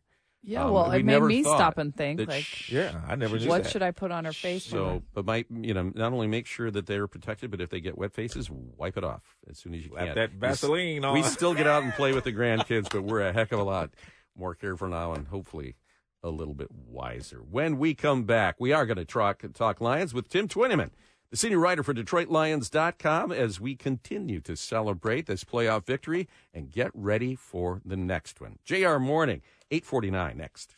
We are still celebrating the Lions' first playoff victory in three decades, even as we look ahead to the divisional round against the Tampa Bay Buccaneers Sunday at 3 o'clock.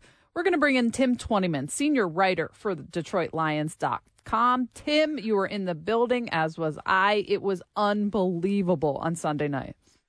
Yeah, it was a great atmosphere. Probably the best I've ever uh, covered in my 15 years covering the Lions. They they came with the energy. They kept it for four hours, and um, it, it was pretty electric. And I say four hours because I mean they were in their seats an hour before the game. Uh, they were loud. They were chanting Jared Goff, and look, they played a factor in the game. A hundred Uh, percent. The, Rams had to take uh, uh, two timeouts in the second half to avoid delay of game penalties, and that ended up helping the the, the Lions run out the clock at the end. So uh, it was a great atmosphere, and they played a factor in the win. Uh, more of the same, I would assume, on Sunday afternoon when it comes from the fan point of view. What are your thoughts on the matchup with the Tampa Bay Buccaneers? Some good receivers coming in again. Yeah, really good receivers. Um, and look, that's been an issue for the Lions, right? Over the last month, you look what Justin Jefferson was able to do with CeeDee Lamb and then Puka Nacua um, last week. So, you know, I think that's something the Lions have to uh, tighten up a little bit. You know, Mike Evans has never not had a thousand yard season. He's one of the best in the league. And look, the Lions did a good job. This is a rematch of a Week Six game that Detroit won twenty to six in Tampa Bay. Uh, they did a really nice job. Um, you know, limiting the, the, the receivers there. Um, Baker Mayfield had had kind of a, a, a tough afternoon. I think Tampa Bay only had 253 total yards of offense, and um, Jared Goff threw for 353 yards. It was his um, you know highest yardage game of the year. So look, both teams are going to learn from that. I'm sure Todd Bowles is going to you know revamp his plan a little bit, be prepared, and it, it'll be a good matchup. Both these teams know each other, and this time it's at Ford Field, and that's certainly advantage Detroit. Tim, when you're on a team that's doing well, it puts a spotlight on you, uh, so to speak. And you got a couple of uh, Lions uh, coordinators, Aaron Glenn and Ben Johnson, who will interview for head coaching positions this week. There are a lot of them there. Um, what do you think? Yeah, you know that that's the price of of being good, right? And Right. look, that the Lions will take it certainly. Um, you know, it'll be an interesting week for those guys. Um, now they can they can interview virtually this week. Um, uh, ben has five interviews. Um, at least he's been requested for five. Aaron Glenn with with four. So um, it'll be interesting. Um, Dan set a time for those interviews to take place. It's gonna be Friday after practice. They've got to schedule those, and then Saturday they're going to do a walkthrough, and there's a window there Saturday after the walkthrough and before the evening uh, meetings. So um, you know he was pretty confident that that look, it's going to be all about getting this offense and this defense prepared first and foremost. Mm-hmm. Um, but then it's look, it's a life changing type interview, right? And so uh, there's going to be a lot on those two guys' plates, but I'm pretty confident that they'll have uh, the Detroit Lions and, and beating the, the Tampa Bay Buccaneers first and foremost on their mind. Oh yeah, but I mean, we would hate to see either one of those guys leave, but this is a different time, Tim. You and I remember when. uh, If you lost a guy like that, you'd have to twist some arms to fill that vacancy. I would have to imagine with the, the the trend line of this team, there's an awful lot of talent out there dying to come here. Yeah, certainly, and I think there's some really good internal candidates too. Um, that I think Dan is and and, and Ben and uh, Aaron have kind of been grooming as well. So there's certainly going to be options. I mean, you look at this uh, team and the young talent that they have. I mean, this isn't a veteran group, an aging group. You look at a Philadelphia team um, that lost last night. You know, a lot of veteran guys 10 plus years. That, that's not the case here in Detroit. I mean, this is young talent. Um, and I think both those jobs would be very attractive if they decided to go outside of uh, the current coaching staff. But I think there's some, some great internal candidates as well. Uh, Tim, I mean, even free agents are going to want to come here and play for this coach and this culture. And that is certainly a difference from when I first started working here in Detroit. Um, just talk a little bit about uh, Brad Holmes and Dan Campbell and their relationship and how they've gotten to this point in three short years. Yeah, I mean, they have the same vision, and I think it's it's really important. I, it, it's the most important relationship in in a franchise. Is if your GM and your head coach are lockstep on the same page, um, you can accomplish a lot, and that's exactly um, where Brad Holmes and Dan Campbell are. You saw some of the videos after the game of those two and, and, and Brad getting a game ball from Dan and and, And Brad um, freaking out in the In, a, in elevator. elevator. yeah, he's an excitable guy, you know, and I, I like that about him, right? Um, he's not a robot. Um, he's not, you know, he, he lets his, he, he puts his emotions on his sleeve, and, and and I love that about him because Dan's the same way, and I think that's why they fit. And and look, you know, having great ownership is, is first and foremost, and then you know having um, your GM and your head coach on the same page. Those are are the formulas for sustained success in the NFL in, in terms of the front office and the organizational level. I mean, you saying great ownership too is something that wasn't mentioned. Kudos to Sheila Ford Hamp Yes. for this, just from top down. This is a really exciting time in Detroit. I love it. Yeah, hundred percent. And look, kudos to her for for having a vision of, of what she wanted. Right, she wanted to change the culture, and it wasn't just Yeah. the football culture; it was the entire organizational culture. And you know, she put really smart people around her. Um, you know, in, in, in terms of Mike Disner, who's now you know getting some opportunities across the league too. People are seeing how how Yeah. how good he is, and then Chris Spielman, and you know, and then the hiring of Dan and Brad, and just her No vision. Yep. she- Tim, we got to go. We thank you. Go Lions. Uh, we'll see you tomorrow at 6. Take care.